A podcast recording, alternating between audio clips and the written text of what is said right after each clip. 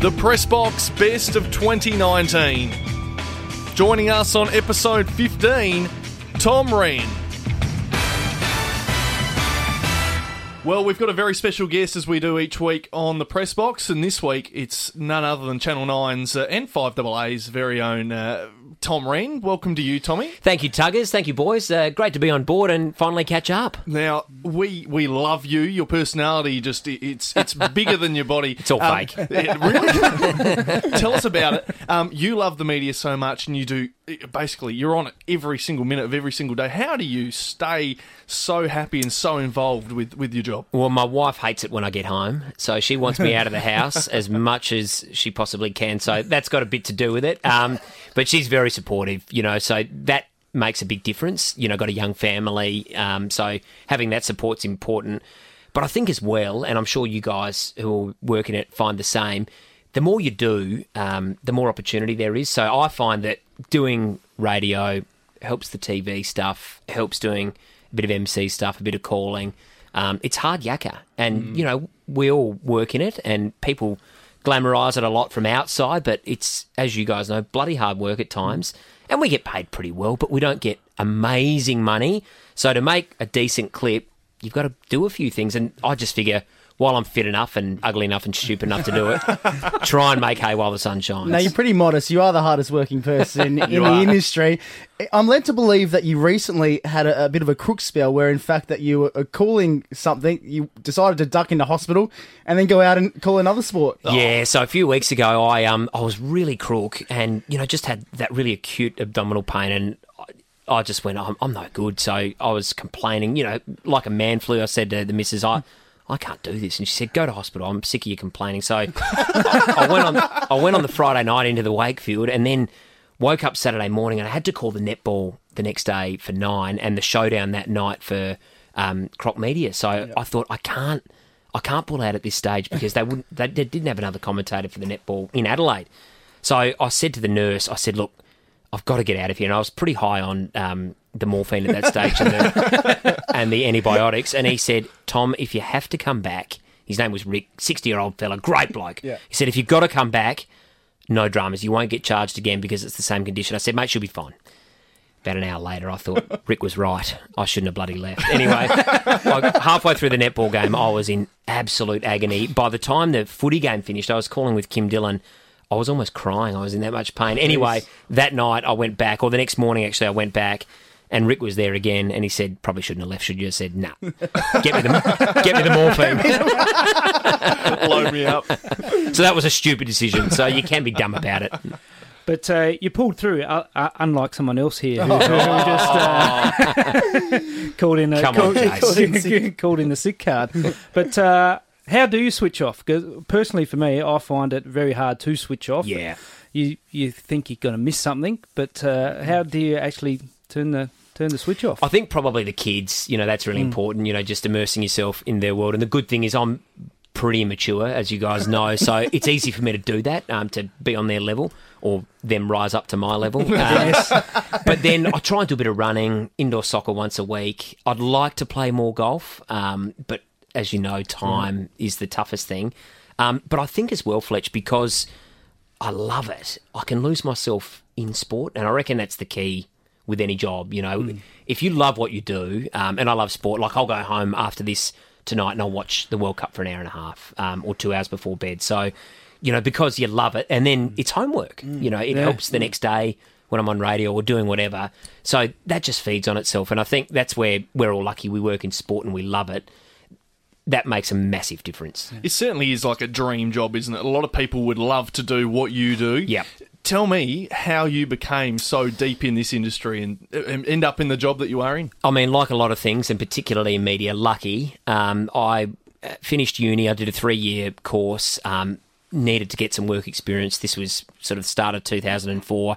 Had just been away to Europe. Um, you know, it's no money left, and knew someone at Channel Seven who's still there. The publicist is still there, um, Libby Rayner, and got work experience. Did a week's work experience, and at the time, Dion Heyman and Paul Dowling had just been made redundant, so they needed they needed a young sports reporter, cheapest chips, obviously, when you first start out. And luckily enough, made the right impression. So just went from there. Very lucky. Right place, right time.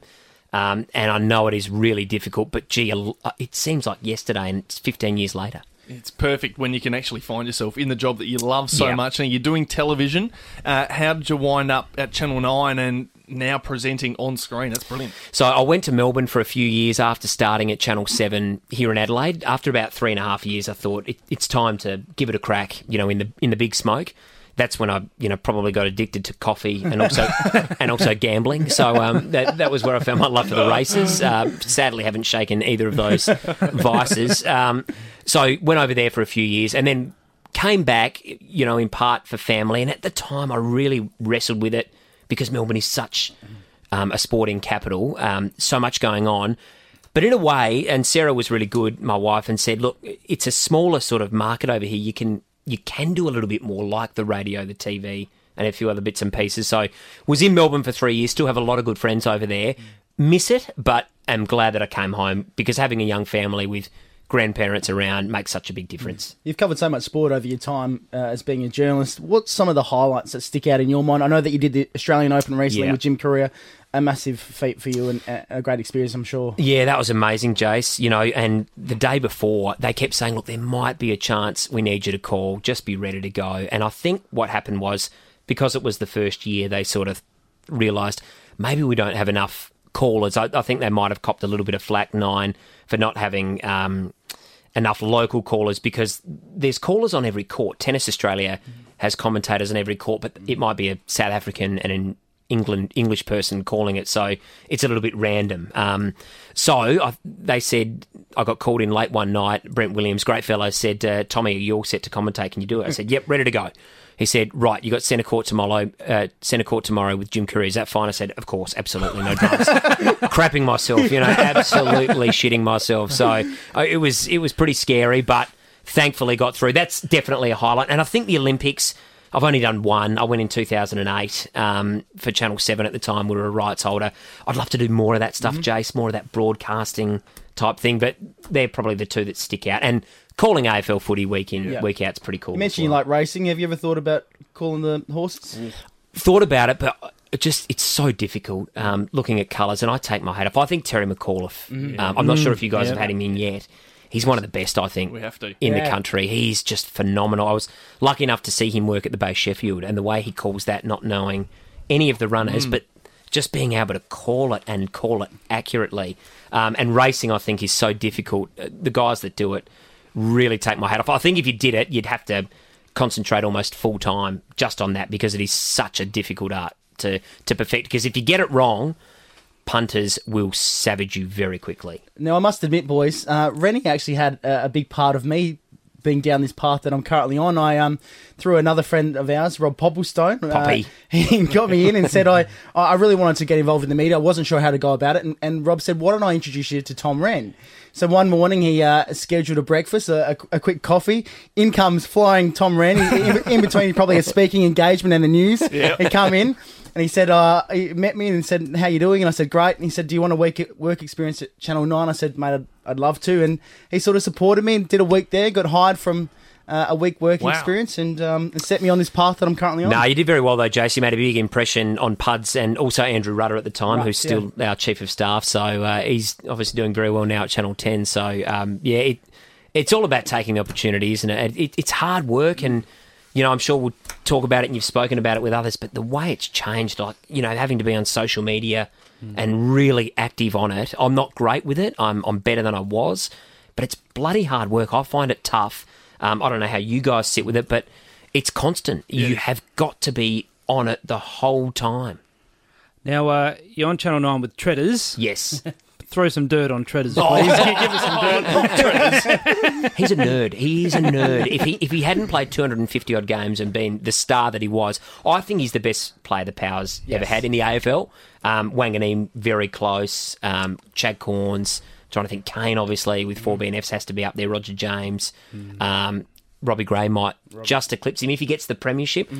But Treaders is a nerd. He's a, you know, he's a, he's so straight. Um, he loves a beer, but just what I love about him is he's very loyal. He'll back you in, um, works hard, and you know this hasn't always been the case, but um, and I'm sure there are a lot of good ones, but Treaders, some readers I think are just happy to sort of do the reading. But if you've got some information, um, because of the contacts he has, he'll really work hard to back you up and say, "Yep, on the money. I've just made two or three phone calls." Or, Rennie, uh, you're off the mark. So you know maybe we maybe we sack this one. I've, I've heard that, and then you know How you'll many go times back. does that one come up? That, that's happened. A lot.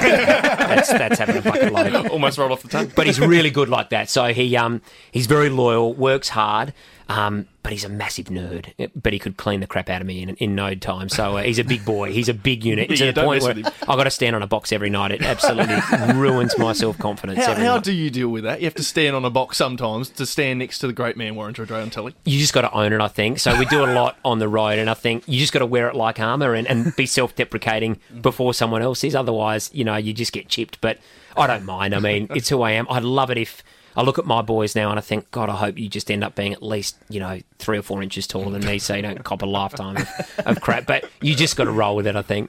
You do a, a lot of sports commentary, as you mentioned before. I want to do a bit of a cornsy and jump back in the timeline here, but you, you spend a lot of time in the media and you know your busy schedule. How much time do you actually get to prepare for these games on a weekend? Good question. Um, I try and do sort of three or four hours for one game if I'm doing it. So the way I remember players, um, and I watch a lot of footy, but I'm good with numbers. So I'll write out the number.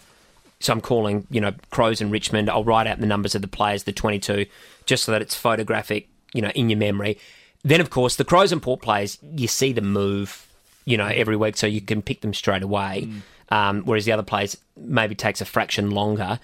I'd like to do more, but because you know you have got the job working as a reporter at nine and you know working at Double A, you can't probably commit as much time. Um, but yeah, yeah, and then I try and do two or three little stats about each player so that you might only use three or four for the game, but just so you've got that information during a match. Um, actually, Chris Dittmar, who again another great caller, he said to me very early on, Rennie, if you're going to do it, what kind of caller do you want to be? Do you want to be Rex Hunt, try and be funny? Do you want to be, you know, Bruce McAvaney and information? Do you want to be Brian Taylor and you know really out there? What kind of caller are you going to be? And I said, oh look, I'm I'm the straight guy. Like I don't. Otherwise, people are going to say you haven't played the game. Yep. You're not a funny guy. Um, just call it straight. Be excited. I'd like to be high energy. Um, so I tried to go down that path with a bit of information as well. Well, there's also one amazing facet to your career, and that is you're not just a great media speaker and news gatherer, you're also a very talented member of, uh, I suppose, the trumpet parade. Everyone, anyone who's anyone who's any good on a on a bugle. Now, is it true that you got the opportunity on Anzac Day to do a little bit of bugling? Yes, I, I did it. My great uncle, um, they have a little service down at Rosewater. He was in World War Two. Um, his name's Bill Rehn, and he passed away a few years ago. But when I was 10, um, they didn't used to have anyone play it. So he knew that I played the trumpet or had just started about a year earlier. So they used to have to have a tape machine play the last post. So they said, Oh, can you come out and play? So um, I did. And the old man had to kneel down and sort of hold the music in front of me because at that age I wasn't great at remembering. Um, and so yeah, pretty much every year since I've I've played it. So Wow. I don't have the bugle. Unfortunately, it's on the trumpet. Similar sound, of course. Okay. Um, but yeah, I played it. There are a couple of years I missed in Melbourne, unfortunately, where I couldn't come back because of work. But tried to play it every year since. But if any buglers are out there, they'd be much better than me. Please come in and You get nervous over. at the big. I know it's a big moment, especially on. Anzac Day. Yeah, yeah, because I know that there's going to be a squeaky note or two, and I, Really? it really shits me when I hear the guys play it before footy games Yeah. because they're flawless. They So- don't, they don't make one mistake. So we might have found just a little bit of your uh, audition on the day. I- Let's have a listen.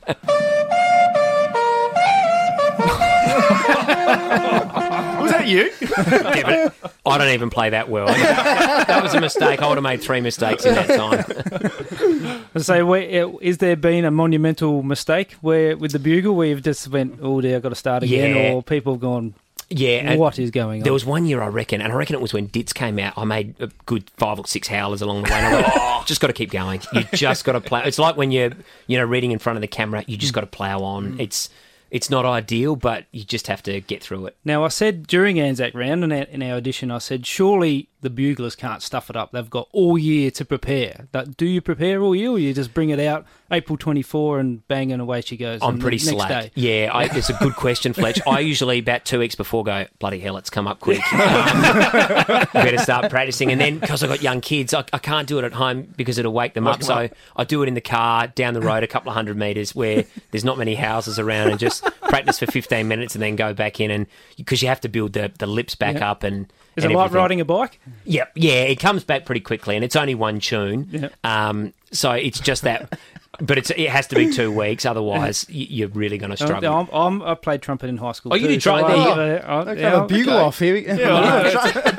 well, Fletch, you're playing next year. Right? Fletch is doing it. Better get that tape out. Yeah, You mentioned, Rennie, uh, a little bit about how difficult it can be on telly. You stuff up. How many times has something like that happened? Any nightmares? yeah. There, there were. I think the auto cue died one night, um, and there's been times where you sort of forget where you are, or the auto cue freezes. But then I just try and think, slow down. Everything feels like it's an eternity. So you might not talk for one second, but it feels like a minute, and you're thinking, I look like the biggest dill here. But you just have to take a little breath. Okay, where am I? It's not rocket science. Yeah. It's only words, and just read. Just you'll be fine. Um, but it has happened a couple of times. I reckon one bulletin a couple of years ago, and I take my hat off to Will McDonald. Um, the whole auto cue conked out about five minutes before we went on air. So they had to say, look, no auto cue. The bits that you're on camera, you'll have to remember them. And then look down at your scripts because we had hard copies of scripts if you have to. So he did the whole hour, and I only had a six minute sports segment, and he was brilliant that night. But that was a bit nerve wracking. Um, but it's a, it's a bit of fun too. I, li- I actually prefer being out on location when you don't have the auto cue. You've only got your phone, and you have to remember the first bit on camera, and then once the vision comes up or the, the scoreboard, then you can look at your phone and read it off your phone. I So that that's the only bit you have to remember. You've covered so many big stories. What's the biggest one that you can think of in Adelaide during your time here that you've sort of uh, had your handle on? Yeah, great question. I think no question the Phil Walsh story. Um, it was just monumental. I was here at Double A, um, and I was on with Mike Smithson. We were doing breakfast, and we got wind that there was a pretty significant story that had happened overnight. Um, and Ben Avery came on. I reckon it was about twenty to seven that morning. And broke the news, and it was just chaos after that. Stayed on five double A. Was supposed to finish at nine o'clock finished I think at 11 instead and then raced down there was working for Channel 9 that day and you guys obviously covered it were a part of it it was just awful the the magnitude of of that story um you know, I still am boggled by how the the Crows dealt with it. They were so strong, but I think that was probably the biggest. And in Melbourne, um, Ben Cousins returned to playing for Richmond at that stage. He'd come from West Coast. That was a really big story at the time, um, but I think the Phil Walsh one was certainly a lot bigger. You were in the media for a long time. I'm sure you spent much of your time with Phil Walsh covering, you know, the Crows on a weekly basis. What was he like as a, a person? What was he like as a coach? He was incredible. Um, and talking to Treaders and Kane Cornes about him, he was thorough, intense, meticulous.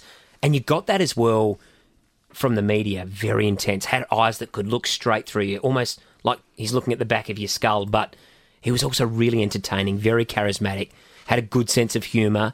And I think, um, really unfortunately, we were only just starting to see that. I remember there was a press conference. I think Theodoropoulos asked the question about playing football, and he was speaking about artwork and.